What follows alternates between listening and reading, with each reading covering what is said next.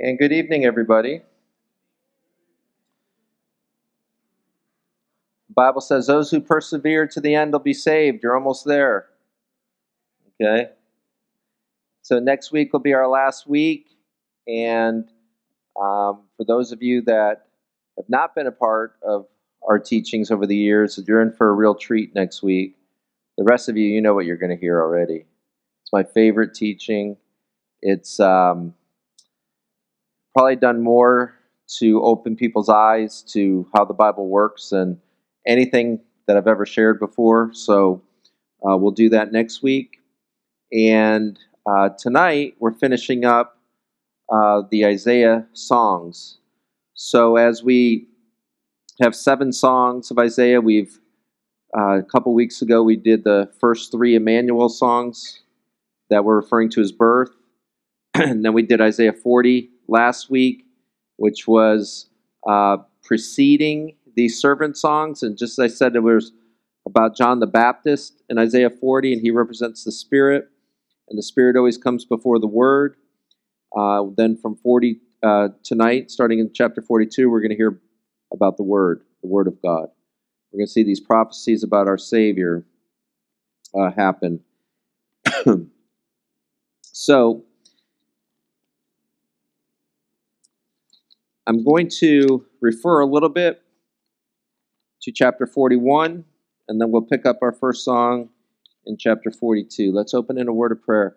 Our Father and our God, we come to you tonight in the name of your Son, Jesus Christ. Lord, with our Bible, which is our guide, it's our light, Lord. It's a, it's a, it shows us, Lord, what we need to know, uh, reveals you to us, and Lord, we're so thankful for it. So bless us tonight, Lord, in a way that we can know about you better, learn about you, love you better, and Lord, just ask you again just to forgive us our sins through your great mercy. We pray these things in the name of your Son and our Savior, Jesus Christ. Amen. Okay, so in chapter 41, so obviously that immediately follows the chapter 40 that we just completed. I want to draw your attention real quick, starting in verse 24. And if you have a New King James like I do, you'll see it starts with the word indeed. Now, that word indeed is the Hebrew word hain, which is the same word that gets translated uh, as uh, that we see in chapter 40 with those beholds. We had the word behold many, many times. So the first word of 24 and the first word of 29 is that same word. Here it gets translated indeed, but it's the same word behold. And the reason why I want to bring that up is because I think uh, Isaiah has this rhythm going that gets interrupted by the fact that in chapter 40 it's translated behold, in chapter 42 it's translated behold, and then in chapter 41 it's translated indeed.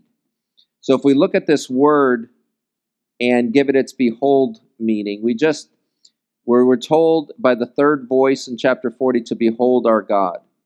And it told us how he created the heavens, he stretched them out like a curtain, he sits above the circle of the earth.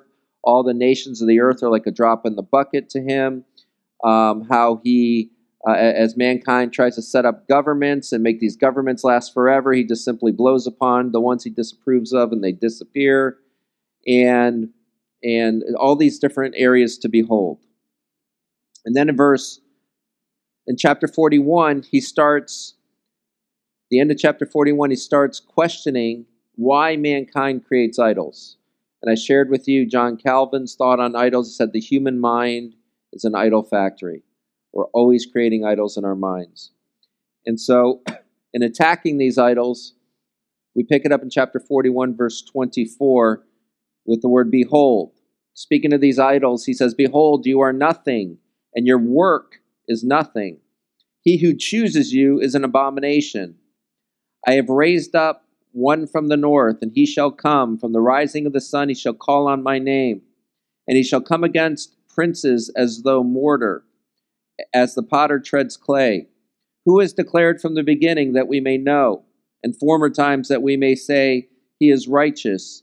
Surely there is no one who shows Surely there is no one who declares. Surely there is no one who hears your words. The first time I said to Zion, Look, there they are, and I will give to Jerusalem one who brings good tidings. For looked, for I looked, and there was no man.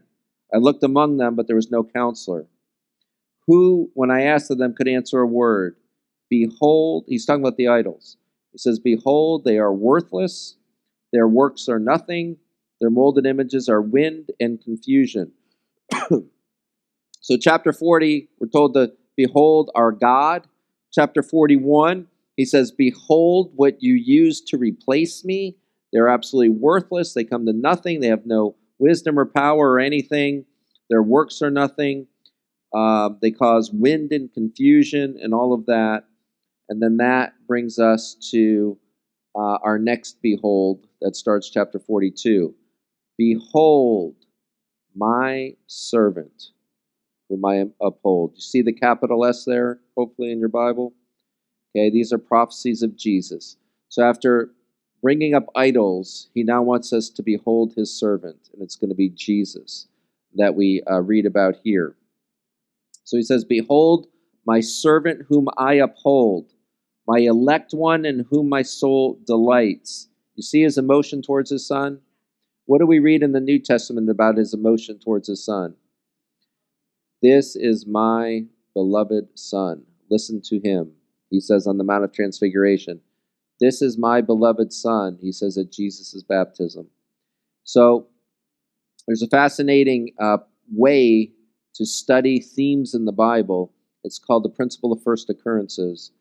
And if you look at the first way a major theme is brought up in the Bible, you can use that as the model for how to understand that theme throughout the rest of Scripture. So, love is a pretty important theme in the Bible, right? Where do you think the first time we hear that word love? With Abraham and Isaac. It takes 22 chapters to get to the word love in the Bible. And the verse is Abraham, Abraham. He says, Here I am. He says, Take now your son, your only son, whom you love, and sacrifice him to me on the mountain of which I will show you. It's the first time we ever see love in the Bible. As a father asked to sacrifice the son of his love to God. Now, you see why that would be the way God wants us to understand that concept? Because what's the major verse of all of Scripture? For God so loved the world that he gave his one and only Son, right? So um, we see that concept of love. Now, it says, I have put my spirit upon him. Now, I put a, a little fancy star next to that line because it's only seven words long. It's only seven words long.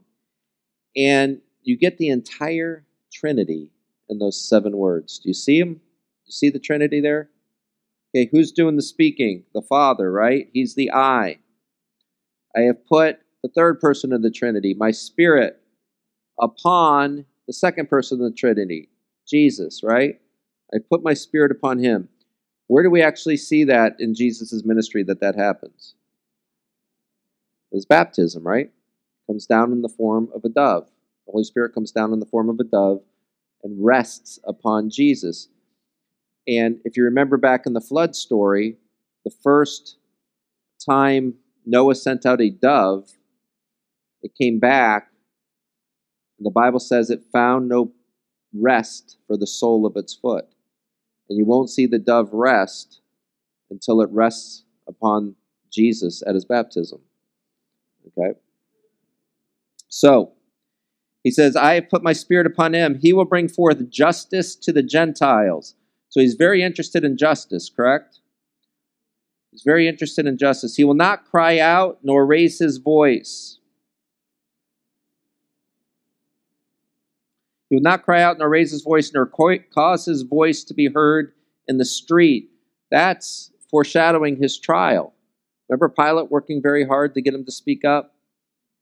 Okay, and he's also not a John the Baptist, in that John the Baptist will stand at the Jordan just screaming out for people to repent, right? John the Baptist was kind of that get on a soapbox and, and, and, and preach the word, right? That wasn't Jesus, right? Jesus took people and he raised them up and he trained them.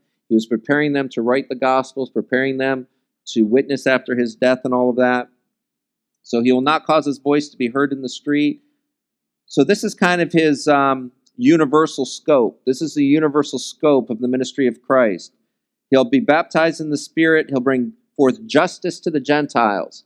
Now, if you were an 8th century BC Jewish person, do you know what this would sound like to you that he'll bring forth justice to the Gentiles? Be like, what happened here? Why doesn't it say Israel here? Why doesn't it say Jacob or Judah? What is this word Gentiles? Be utterly shocking to them. Okay? And it's justice that he's interested in. And we have a lot of people crying out for justice nowadays, don't we? Okay? Cries in the street for justice, justice, justice. We have a very interesting court case going on. We're waiting for the jury to speak in on that now, aren't we? Okay? And the whole idea is justice. And the whole idea is to create laws to systematically root out the evils of racism and things like that. Okay? Do you think there's a racist going, hey, if they change the law, then I'll change my heart? Does the law change your heart? No. Okay? This is saying Jesus will bring forth justice to the nations. The, the, the, the oppressed are going to find that those who have received the gospel give them justice. Right? Okay? I think people, I think people in Christianity underestimate still that the gospel is the answer. I do. That the gospel is the answer to all of this. Okay? Verse 3 A bruised reed he will not break, and a smoking flax he will not quench. Now, a bruised reed is very fragile, correct? You think this is really telling you how he treats reeds? He's talking about us, right? You ever feel like a bruised reed? You're about to break, you're about to snap.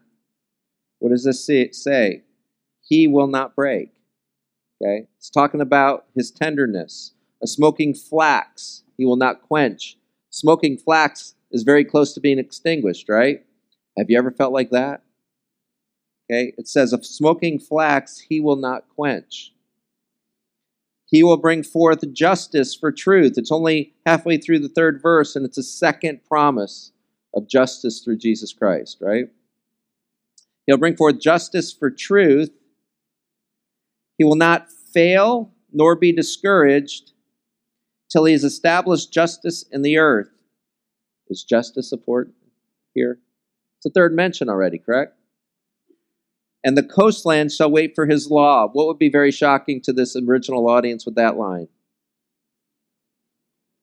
It's the coastlands. It's not Israel. Right? It's already talking about a Gentile ministry going on for him. All right. So the coastlands will wait for his law. First three verses.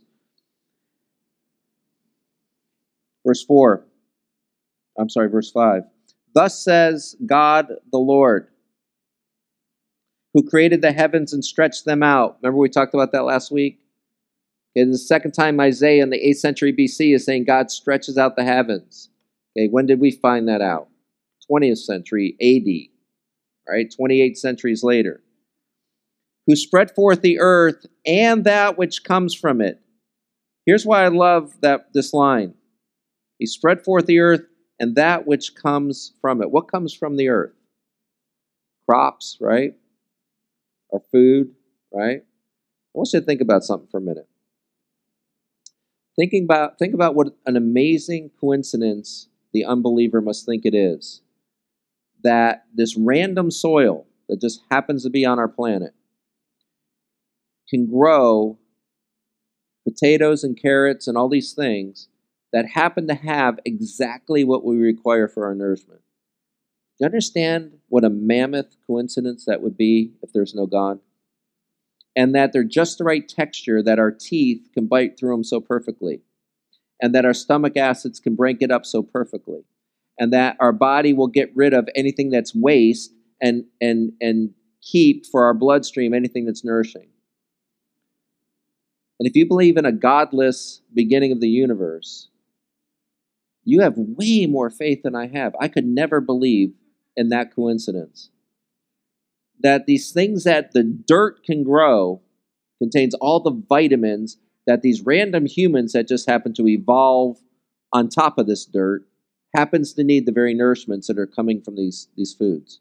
It's absolutely ridiculous to see, to say that there's no design there, that that wasn't intentional. It's absolutely absurd to me. It's insulting, quite frankly, that they teach our children that. It's humiliating. Who gives breath to the people on it. So here he's saying, here's the God that's speaking to you. The heavens, which you cannot possibly catch a glimpse of anything outside of these heavens. He stretched them out. The earth, where all of the activity of human existence has taken place. He spread forth that earth and everything that comes from it, who gives breath to the people on it. So how does the non-living how does the non-living become living? In the godless Big Bang, where nothing has life, and now there's so much life, what what was it chemically or whatnot that allowed non-living substance to become living substance? Okay? I call it the Frosty the Snowman problem. They have no magic hat, do they? There's nothing that allows the non-living to come to life, correct? What would that be? It's absurd to think about. First of all, they have to have everything come out of nothing. That's an unfathomable problem. Then they have to have non life become life. Unfathomable problem. Okay? And he gives the Spirit to those who walk on it. That's quite the introduction, isn't it? It's just trying to tell you what he said. He says, But I want you to know this about the one who's speaking, because you should give him the reverence and respect for what he says, because he created the heavens and stretched them out. He spread forth the earth and everything that comes from it. He gives breath to you who sit here tonight and the Spirit to those who walk upon this earth. He says, I, the Lord, have called you in righteousness and will hold your hand. He's speaking to Jesus here. And will hold your hand. I will keep you and give you as a covenant to the people, as a light to the Gentiles, to open blind eyes to bring out prisoners from the prison, those who sit in darkness from the prison house. Now, we know the ministry of Christ, he certainly opened blind eyes, didn't he? Okay, now, he has a much bigger ministry of healing people that have no sight. And when he heals people that have no sight, there's a much bigger picture happening there. Because before our salvation, we don't have eyes to see, do we? We don't have ears to hear. We're, we're deaf and we're blind. Okay? We don't have a heart to understand until God enables our hearts for that. Remember when Jesus asked the apostles, Who do people say that I am? And they were saying, Some say you're Jeremiah, some say you're Elijah, some say you're another prophet, some say you're just a good teacher. And then, the, to me, the most penetrating question ever asked follows. Jesus says, But who do you say that I am. Now, I don't believe there's any pop quizzes to get into heaven, but if there were, that would be the question I'd be studying the answer to. Who do I say Jesus is? I think that's the most essential question.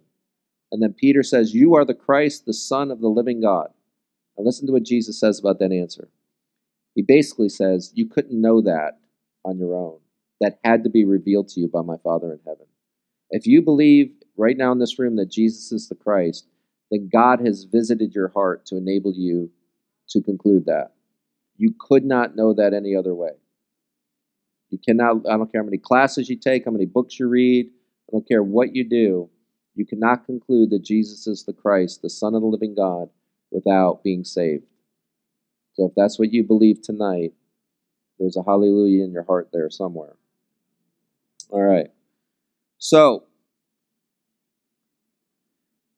So when he opens blind eyes, do you know the Bible says there is no darkness in the presence of God, correct? Well, Jesus is God, correct? So what do you think he does when the blind show up around him? They're in darkness. And our Bible says there is no darkness in his presence. So he gives them light to their eyes, correct? So he's not just physically healing sight, he's also spiritually bringing them the knowledge of himself. He's bringing them from that darkness to that light. To bring out prisoners from the prison, do you think that's necessarily physical? Joseph will tell you he had to wait two years. Paul will tell you every time he got out, he went right back in again. Right? Peter too. Okay, this is your prison of sin, bondage to sin. That's your prison cell. He's going to bring prisoners out from the prison to those who sit in darkness from the prison house. I am the Lord, that is my name. See the all caps there? What is that all, all capital letters telling you about the word Lord there? That's his proper name that he gave to Moses at the burning bush. Okay? says, I am the Lord, that is my name, and my glory I will not give to another. Now, do you think that's selfishness on God's part? Why is it to your great benefit that he won't give his glory to another? What, what was he dealing with in chapter 41? We give his glory to others, don't we? And he's trying to say that's useless. There's nothing they can do with that glory. They cannot help you in any shape, manner, or form. Okay? So for our well being, he says, I will give my glory to no other. My glory stays with me because that's where your life is and where your health is. Nor will I give my praise to carved images. Behold, the former things have come to pass, and new things I declare. Before they spring forth, I tell you of them. So, two things. He says, New things I declare. So, Solomon, in all of his wisdom, he, he writes the book of Ecclesiastes, which is a fascinating book.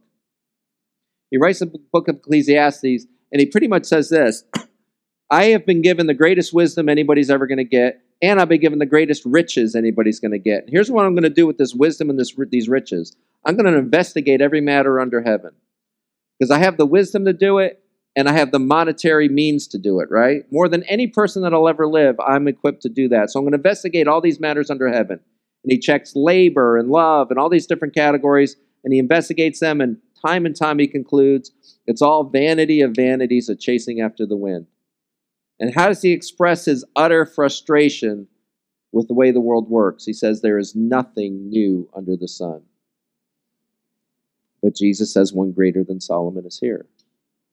And he says, Behold, I make all things new. Right? Make it all new. Here he says, And new things I declare, before they spring forth, I tell you of them. Can you name any other religion that has any other person in it that tells you the future so that when it happens, you know that He's the true God? Do you know if, if you took a poll of world religions and said, which one of your religious founders told you what would happen before it ever happened? It would just be the Jew and the Christian. They'll go, me, it's me. That's what my leader does, right? He tells me stuff before it happens, so when it happens, I know that he is indeed the true prophet. In fact, what did God say was the way to know a true prophet? It's quite simple. His prophecy will come true. If doesn't come true, he's a false prophet, right? So, what about this one? God tells Hezekiah, Get your stuff together, you're going to die. And Hezekiah says, Lord, please remember the good that I've done and all this and, and everything. And as Isaiah is leaving the temple, God says to Isaiah, You know what? Go back and tell Hezekiah this. Tell him I've heard his crying, I saw his tears, and I'm going to give him 15 more years. Now, he gave him a prophecy of his immediate death, and it didn't come to pass. Right? There was a prophecy of his immediate death that did not come to pass. Okay, so is Isaiah a false prophet? Hezekiah is brought to us to resemble Jesus Christ. And so when a prophet tells you the Lord says you're going to die, you are as good as dead, aren't you? In fact, the book of Hebrews says Isaac was as good as dead because he was to be sacrificed, yet he never died, but he was as good as dead says Abraham's body was as good as dead because he was 100 years old and he couldn't have kids. Sarah's womb was as good as dead because she was 90 and couldn't have kids. But God brought life out of all that death. Okay? And because Abraham knew that God brought Isaac out of his dead body, He knew if I sacrificed him, God has the power to bring him back. And he must do it because he promised me that Isaac would have many offspring that start a nation. He can't do that dead. Right? So, when Hezekiah is granted 15 more years, he's technically back from the dead. You see how God's showing the work of Christ through that? There's resurrection, right? It's technically a resurrection. He was as good as dead, and he's back. So,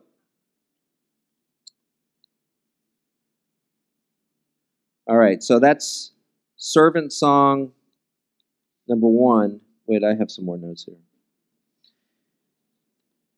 So, the danger of idols.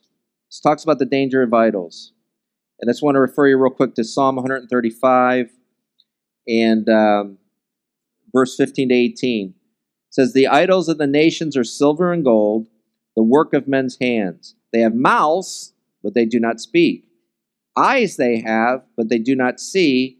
They have ears, but they do not hear, nor is there any breath in their mouths. Those who make them are like them. So is everyone who trusts in them. What did he just say? When you have an idol in your life, you become utterly useless. Utterly useless. Okay? It's powerful language against the idols. 2 Kings 18, 1 through 5. Yeah, I want to point this one out. This one's this is Hezekiah again. This is one of what why Hezekiah was such a great king. Hezekiah, uh, 2 Kings 18,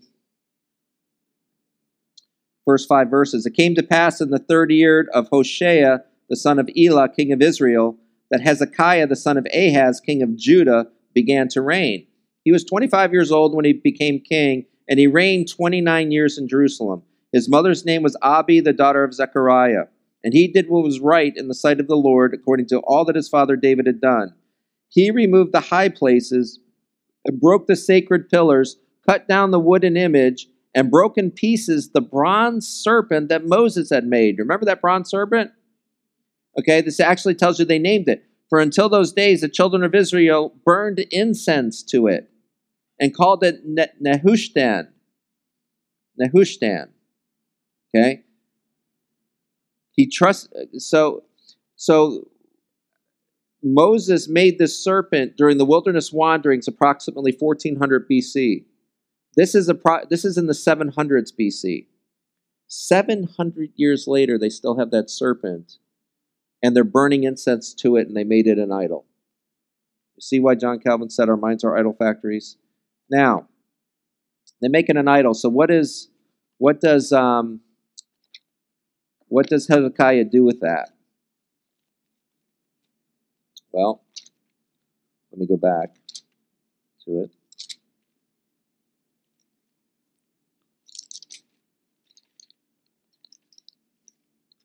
So, what does he do with that?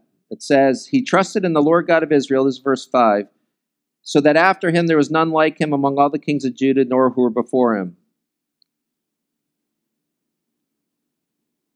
Actually, I think it tells you, uh, let's see. Oh, it says he broke in pieces. I'm sorry, this is verse 4. He broke in pieces the bronze serpent. serpent. Now, the word for broke there is in in Hebrew in this intensive case. Called the Piel stem, this intensive case that suggests that it's a repetitive behavior intensified. So, broke is not really an intensive word. Some of your versions will say the word pulverized. He pulverized this serpent. It's the same word used of what Moses did to the idol that Aaron made when, when Moses came down the mountain with the Ten Commandments. He pulverized it, right? So he, he makes it like dust. So, in other words, Hezekiah here, as I told you, he becomes a Christ figure and then he has a death sentence that he comes back from, like a resurrection. Well, here, he crushes the head of what? A serpent. Does that sound familiar? Okay, that's the Genesis 3.15 prophecy about the, the one who will be born of the seed of the woman will crush the head of the serpent, right? So here he crushes the head of the serpent. Who else does that in the Old Testament? That becomes a Christ figure. That was done by David because Goliath is described to us as multiple times he's described as being in the animal kingdom. He will say to David when David approaches him with a slingshot, he says, Am I a dog that you come after me with sticks? Right? So, isn't mankind given dominion over the animals? And doesn't David say that his credibility to fight Goliath comes from the fact that he's taking he's taken on the lion and the bear and he's able to defeat the lion and the bear and this Philistine will be like one of them. So he understands his dominion over the animal world that God gave to Adam and Eve, correct? He understands that. So when Goliath says, Am I a dog? He's probably like, I'm really glad that you said that, actually. Okay? But even more telling is we're told that Goliath is dressed in scale armor. What has scales? Serpent. And what does David do to this serpent like giant? He crushes his head. He puts a stone right in his forehead, and then he takes Goliath's sword and beheads him with it. Right? So he crushes the head of the serpent. It's all pointing us to Jesus. All right, that's our first servant song. Let's go to our second servant song. That's in chapter 49.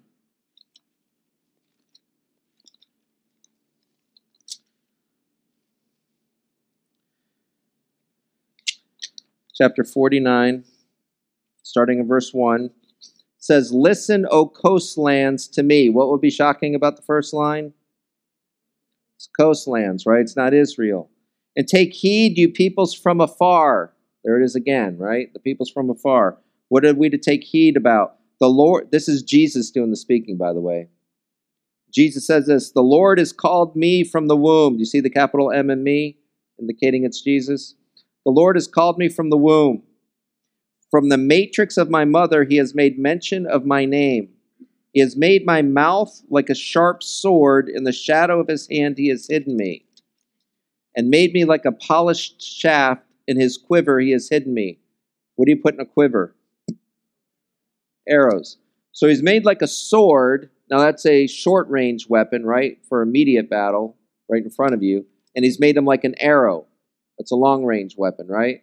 So some feel it's referring to Jews up close and Gentiles from afar. And he said to me, You are my servant, O Israel, in whom I will be glorified. Then I said, I have labored in vain. I have spent my strength for nothing and in vain. You ever feel like that? Okay. I can't tell you in 25 years of teaching teenagers how many of those days I went home and, and felt like, why am I bothering again?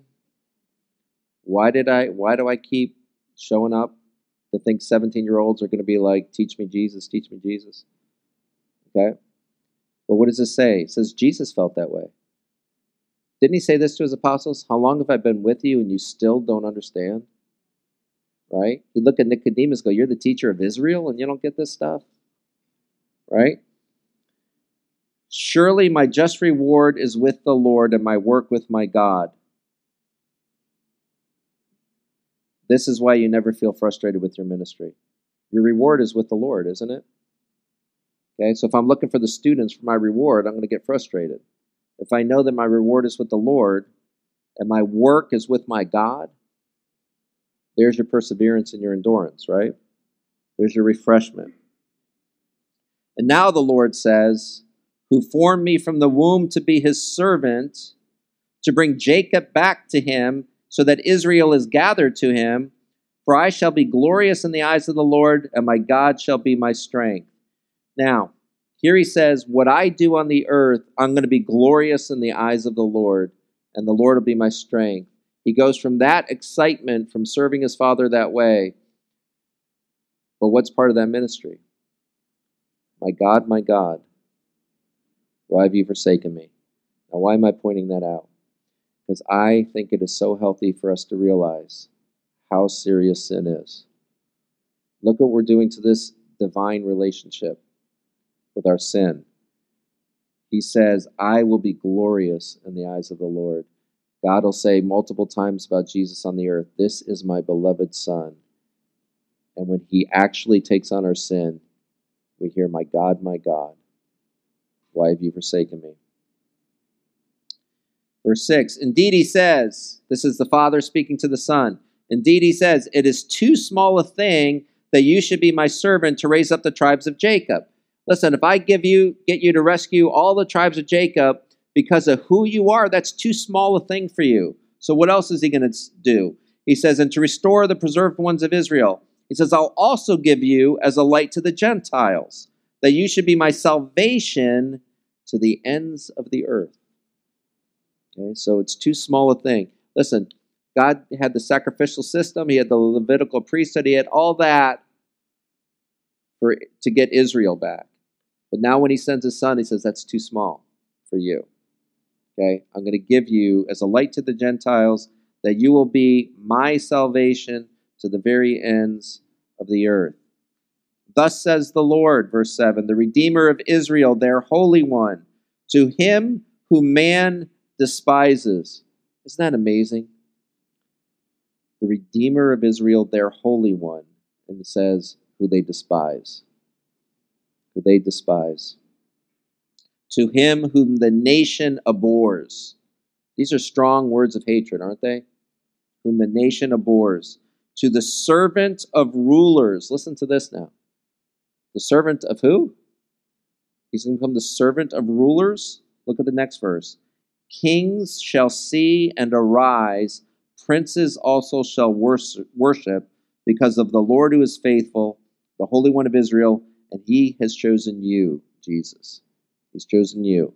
Now, this goes from Jesus will be a servant of rulers to those rulers will see and arise and worship him. He's the King of Kings, right? But he looks a lot like a servant, doesn't he? Okay? So, how does this work? Well, one of my favorite pictures in the Bible comes from Matthew's Gospel, where in Matthew 2, the Magi ask King Herod a question Where is he who's been born king of the Jews? And the next verse doesn't answer where he's born, where he's at. In fact, you don't get a clear answer to where the king of the Jews is until Jesus has a sign put above his head on the cross that says, This is Jesus, the King of the Jews. And now we see, oh, he's the King of the Jews. That's where he is. But how does he look on that cross? Is he wearing a king's robe? Is he dressed in a gold crown? Is he being worshiped and honored? Are, are people bowing at his feet? The last people that were at his feet drove nails through him. He's cut up and bloodied so much that we're going to see in the next servant song that he's unrecognizable as a human being from that beating. And when the when the Magi ask, Where is he who's been born king? We don't get a picture of who's that king until you see this beaten, bloodied man hanging naked on a cross. And I think that's a perfect time to reveal that he's the king. Because now it truly is going to test your heart, isn't it? Can you worship that guy as your king? That beaten, bloodied guy that's about to take his last breath? Can you see him as your king? It's a test of the heart, isn't it? Okay? Because the last time they chose a king based on appearance, it was Saul. How well did that go? And then Samuel, the prophet of God, goes to a man who has eight kids, eight sons, looks at the first seven and goes, Oh, I could see that. And when it's none of them, he's told the shepherd boy that you're looking at out the window there. Really? Yeah, because I'm not looking at the outward appearance. I'm looking at the heart. And the only one here who has the heart of a king is the shepherd out there. So Jesus comes as a shepherd, doesn't he? And he's announced as a king when he looks like the biggest victim about to be executed. These are all tests of your heart. Can you worship this one? Because people have worshiped the ones wearing the gold crowns, right? Can you worship the one wearing a thorny crown? Okay? It's a test of the heart.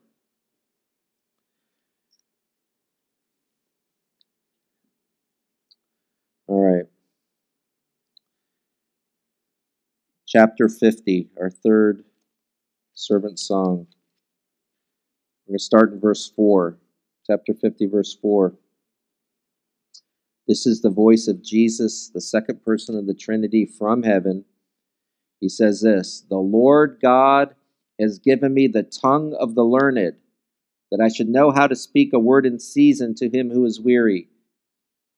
He awakens me morning by morning. He awakens my ear to hear as the learned. So Jesus went through years of learning, didn't he? What did Luke 2:52 tell us?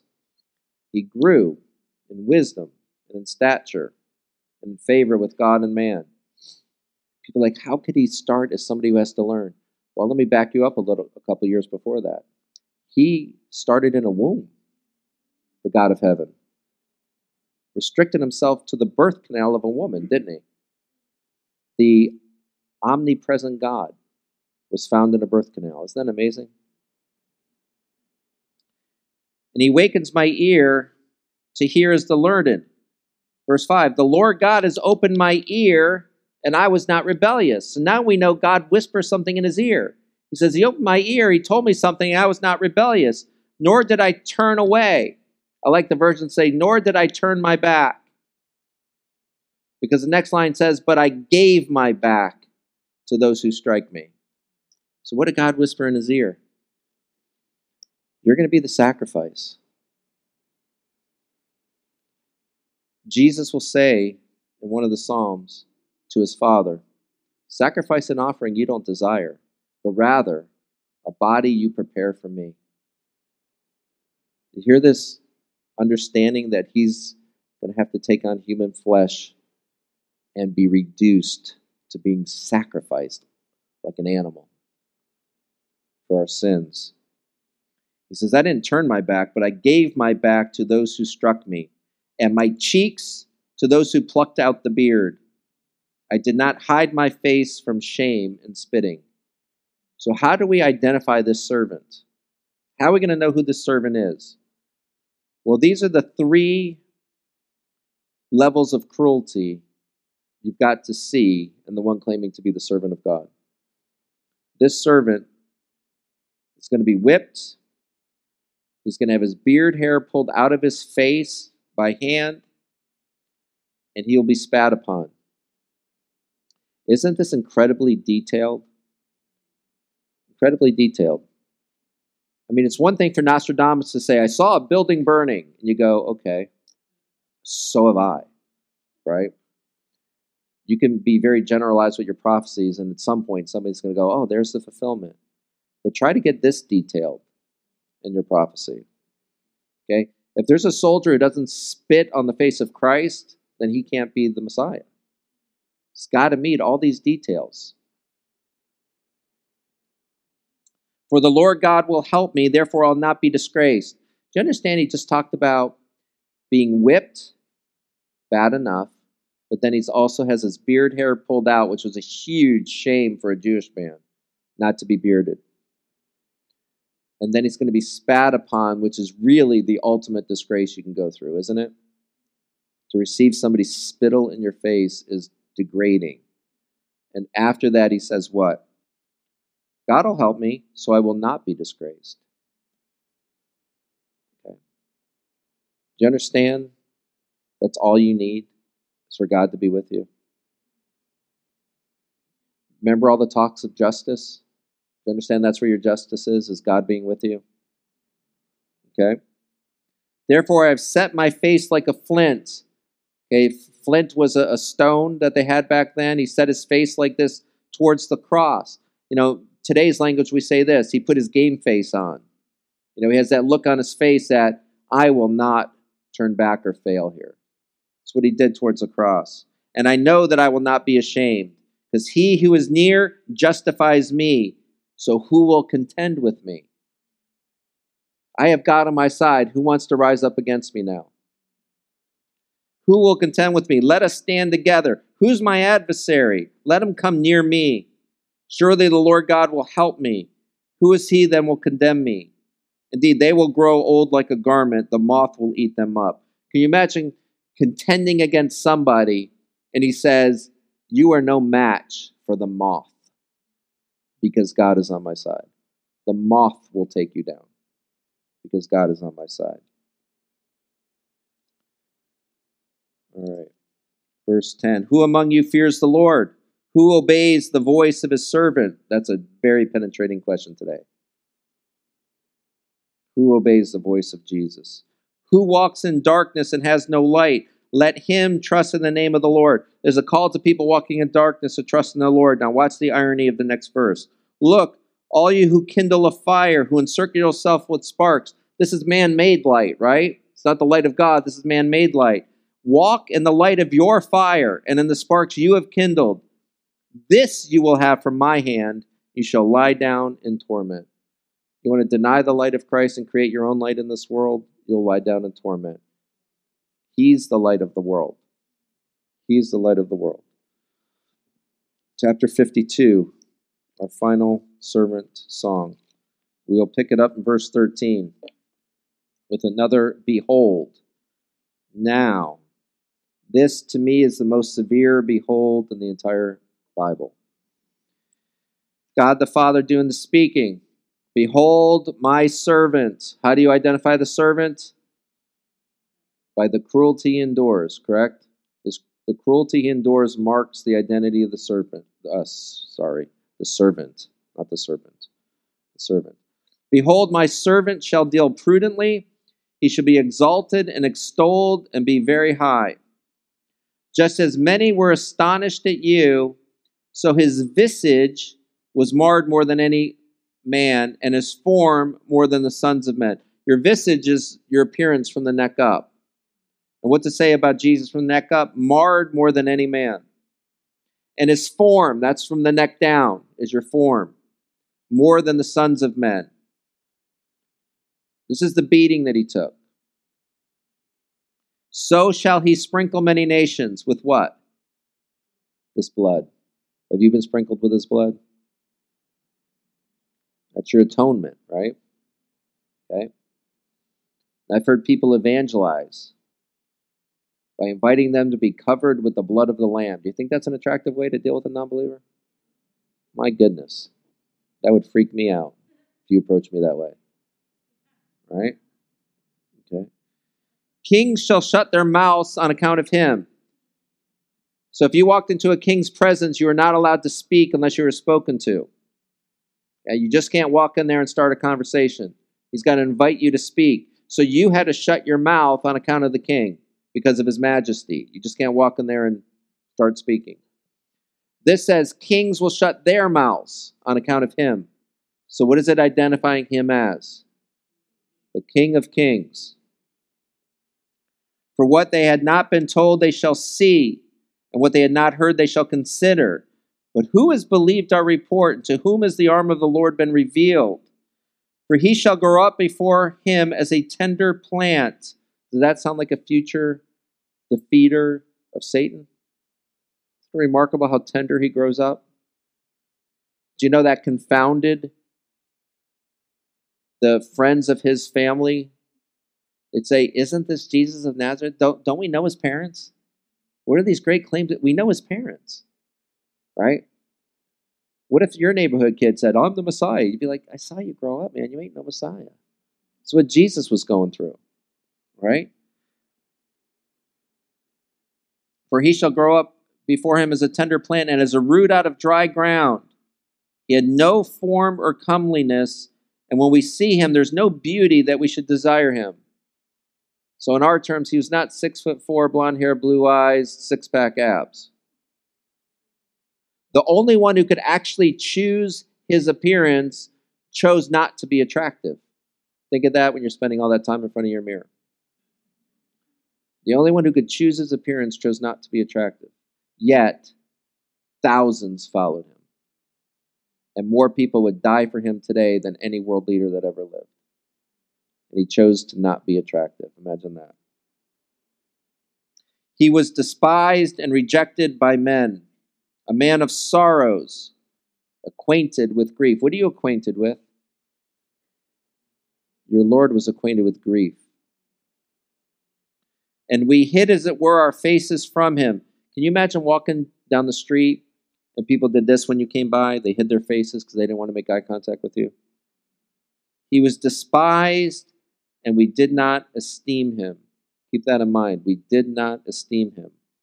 Surely he has borne our griefs. Now, the key to these next verses are the pronouns. Pay attention to these pronouns, and you'll see the utter unfairness that Jesus is willing to endure on our behalf.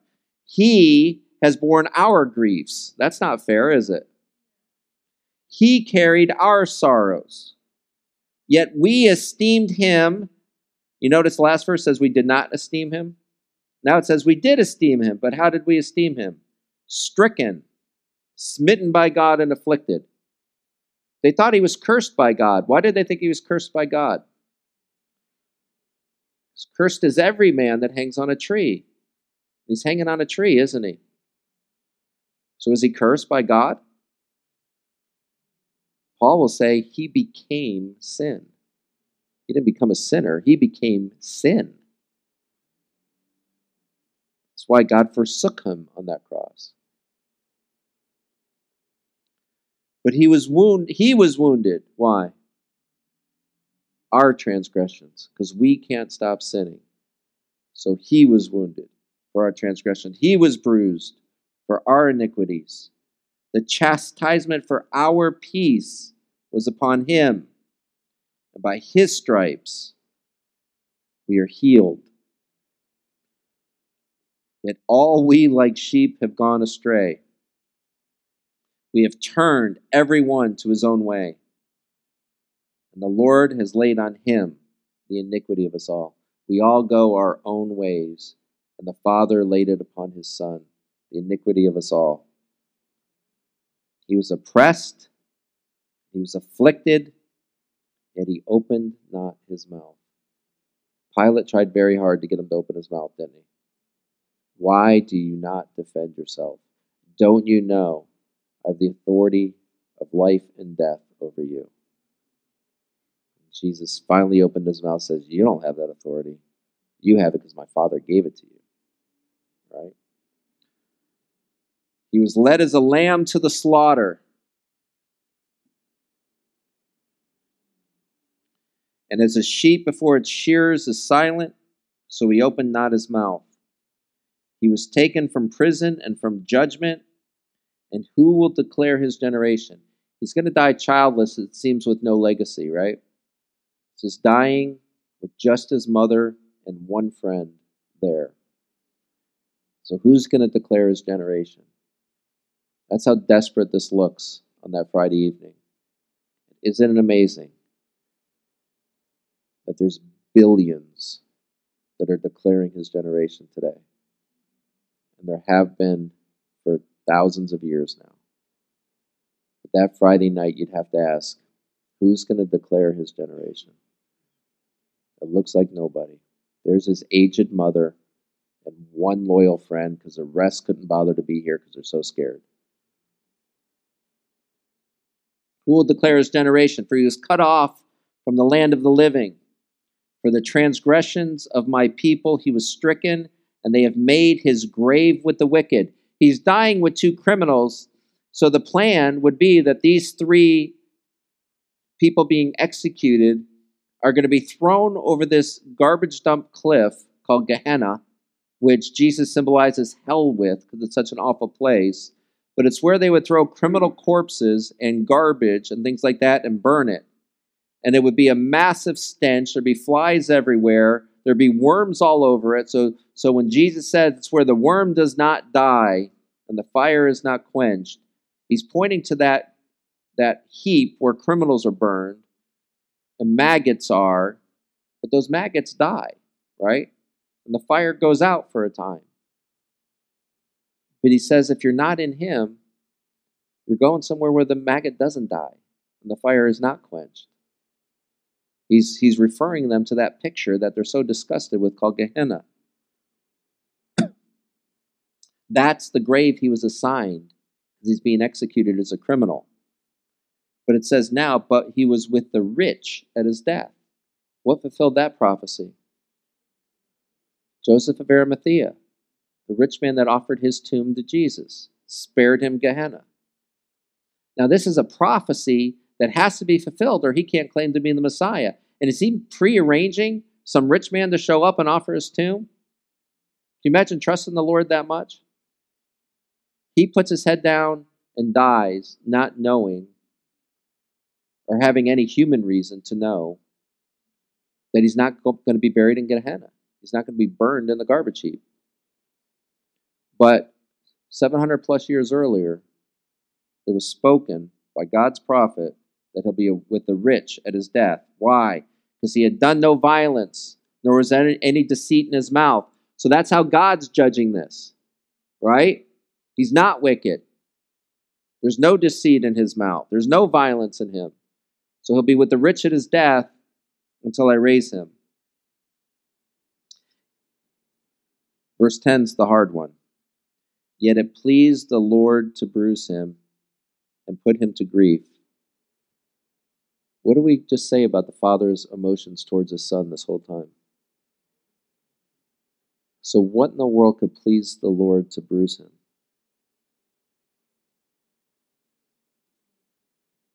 Well, it says, When you make his soul an offering for sin, he shall see his seed. It just said earlier, Who will declare his generation? Now it says he'll see his seed. So, what seed is he going to see? You and me. He shall prolong his days. How do you how do you give us the picture of a man dying on a cross and then say he'll prolong his days? You gotta understand, this is before they understood anything about resurrection.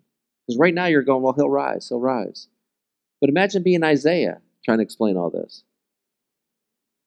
The miracle that would have to be done for this to become true has been done, hasn't it?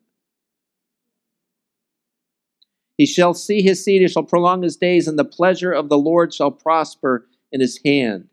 Goes from all those beatings and graves with the wicked to pleasing the Lord and prospering in his hand.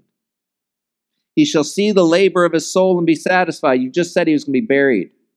Now you're saying he's going to see the labor of his soul. He's going to see you as the fruit of dying on a cross. And he'll be satisfied. Isn't that good to know? By his knowledge, my righteous servant shall justify many. Don't we all wish it could say all there? for he shall bear their iniquities. Therefore I will divide him a portion with the great, and he shall divide the spoil with the strong. What spoil? It's treasure, but it's not treasure you find, it's treasure you get how? In pirate terms, they call it booty, right? It's treasure that you you you you get by defeating your enemy, right? You, you, you take it from them. It's saying we're that spoil. So, in other words, we were taken from an enemy. It's saying we were Satan's. And Jesus just crushed the head of the serpent on the cross. And we become the spoil.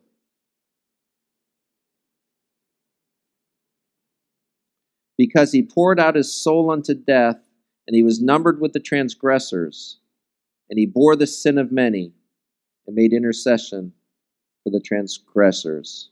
And that's where the song ends. And if we went into it, and we did go into chapter 54 earlier in the class where I taught you about the Ethiopian eunuch, remember that? And the next chapter starts with Sing, O Barren, right? It's what the eunuch was reading when he was riding in his chariot. Okay? Now, we should never look at a cross and remain unmoved. If you look at a cross, you should be remembering Isaiah 52 and 53.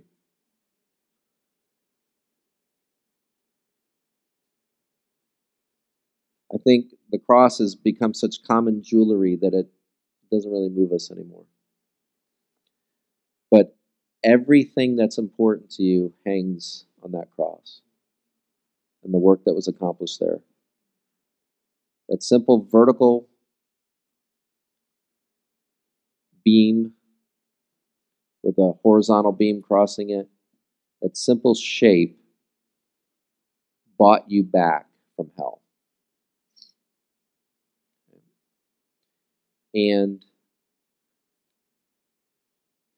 our ability to appreciate that, I think, is directly related to how much you'll enjoy your Lord and feel his love for you. Because that beaten, bloodied man hanging on the cross is your king. Isn't that amazing? It's amazing. Let's pray.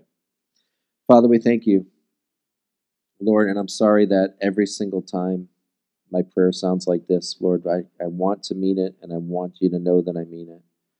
Just thank you for dying on a cross for us.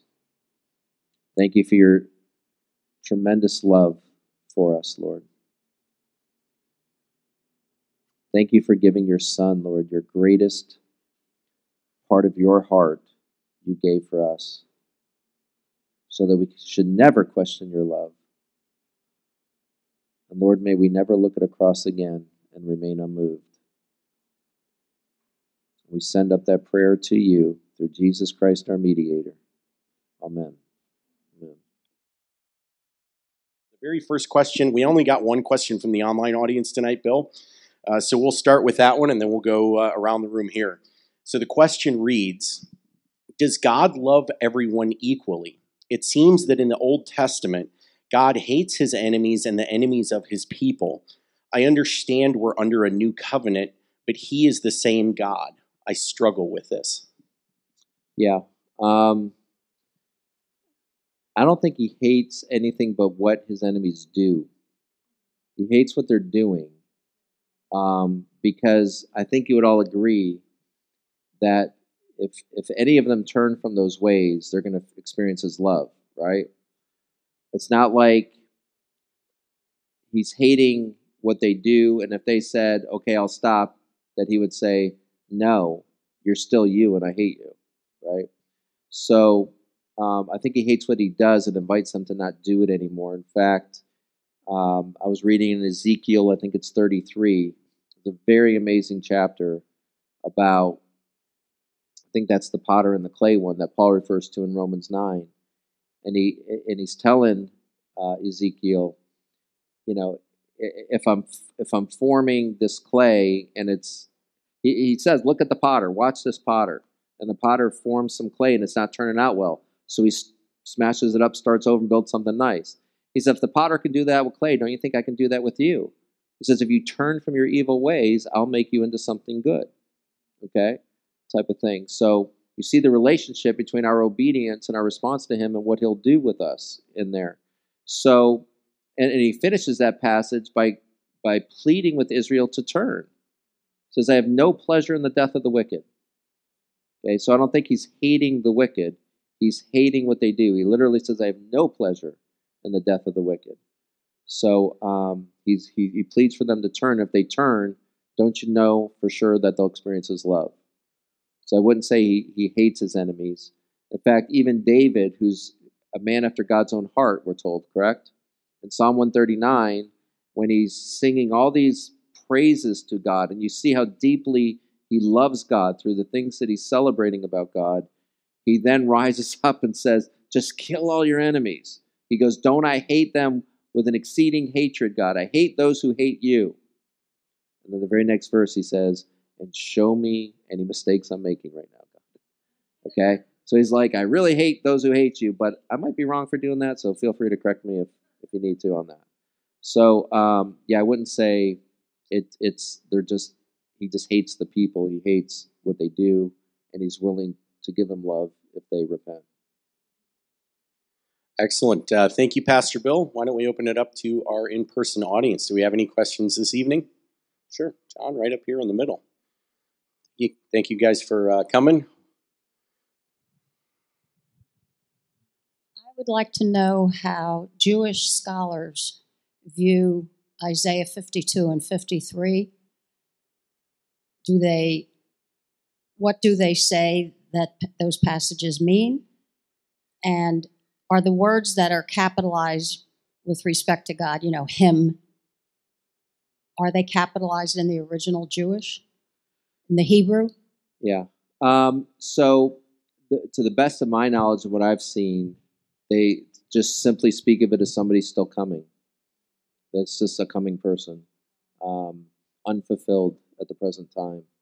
And um, what's fascinating to me is uh, Dinah and I were in New York City. I don't know how many years ago, many years ago, and outside of our hotel, there's this there there was this protest going on, and people driving around with Israeli flags and with Palestinian flags, and I don't know what was going on in the world at the time, but they were lining up on the streets, and the cops literally had uh, the the Jewish people on one side and like the the Palestinian people on the other side, and I was like, "Ooh, I want to go talk to them."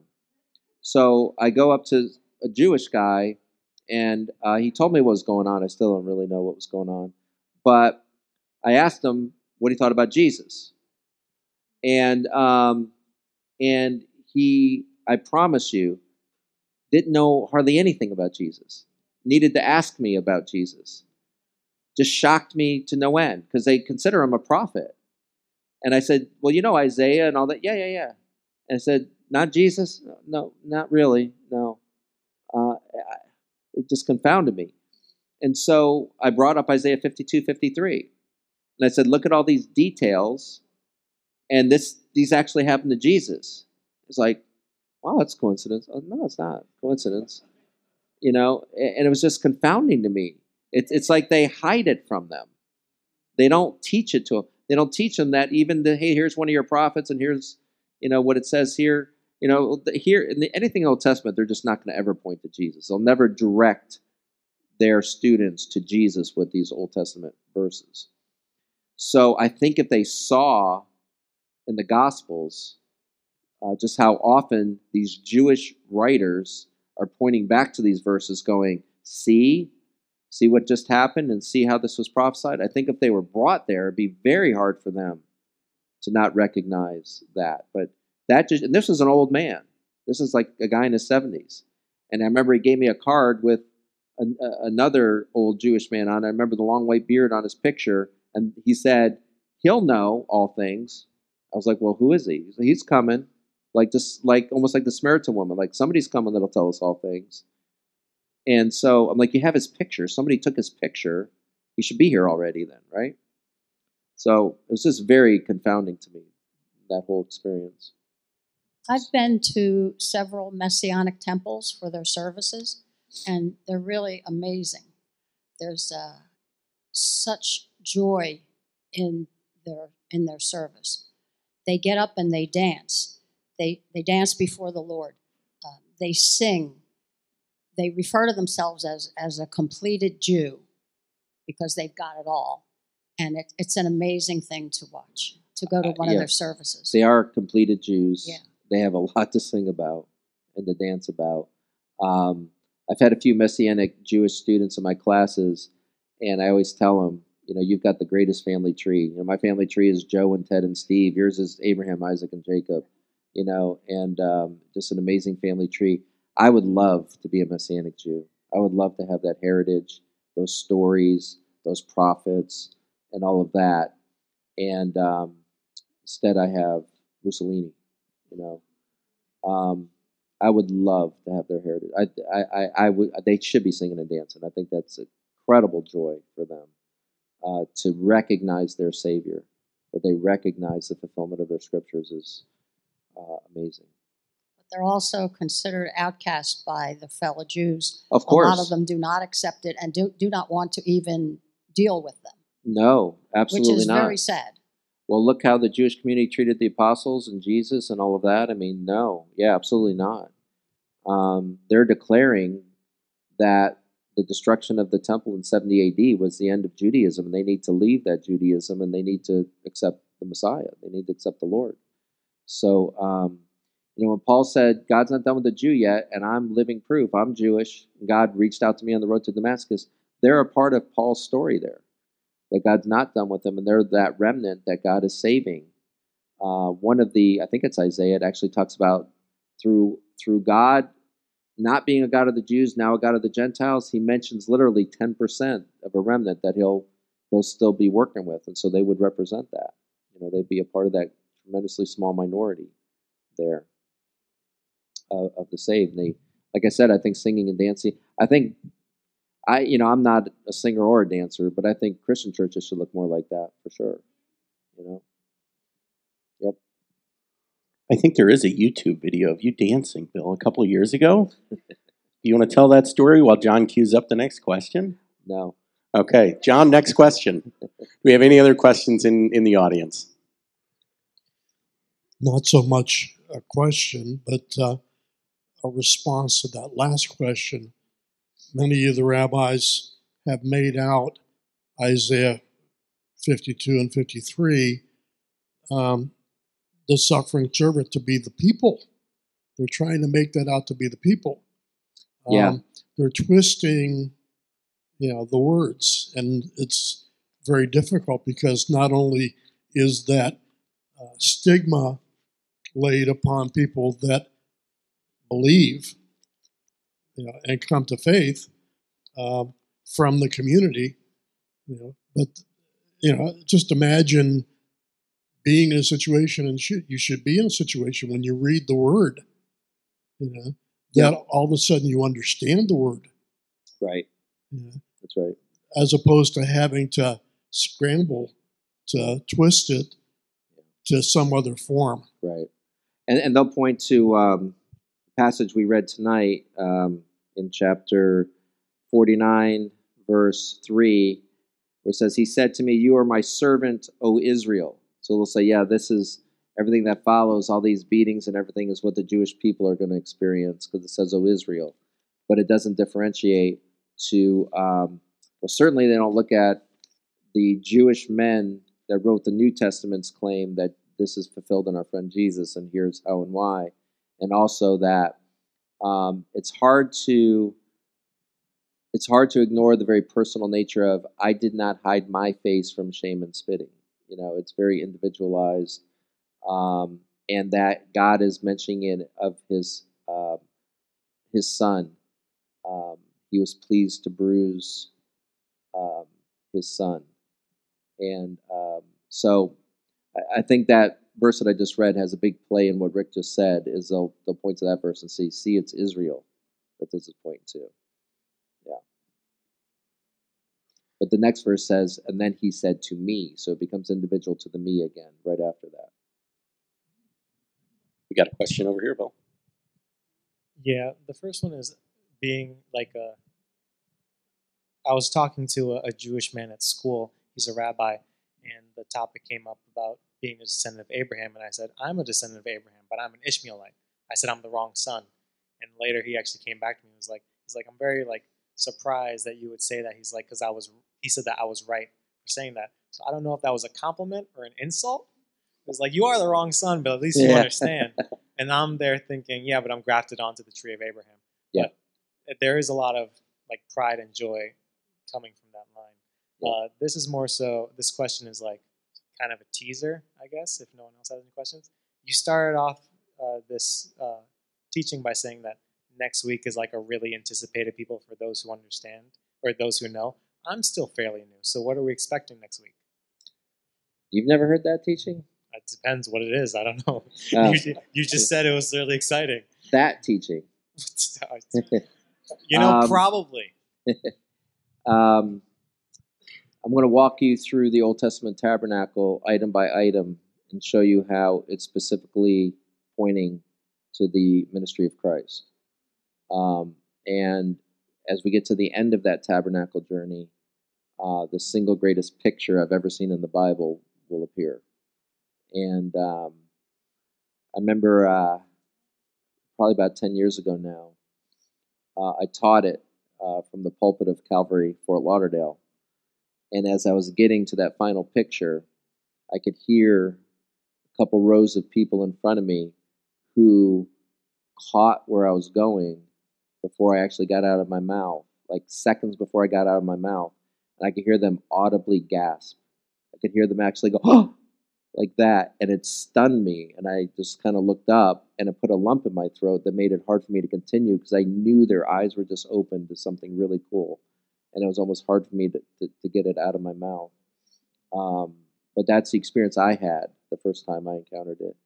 Um, it- More than anything else I've ever heard in 25 years of studying the Bible, this is the thing that made me go, this is so real and so true. This was the single greatest moment on there. So, um, you know, so if you can't make it, sorry, but You know. We will see you next Wednesday at 7 o'clock. Same channel, same place. See you guys then. Thank you so much.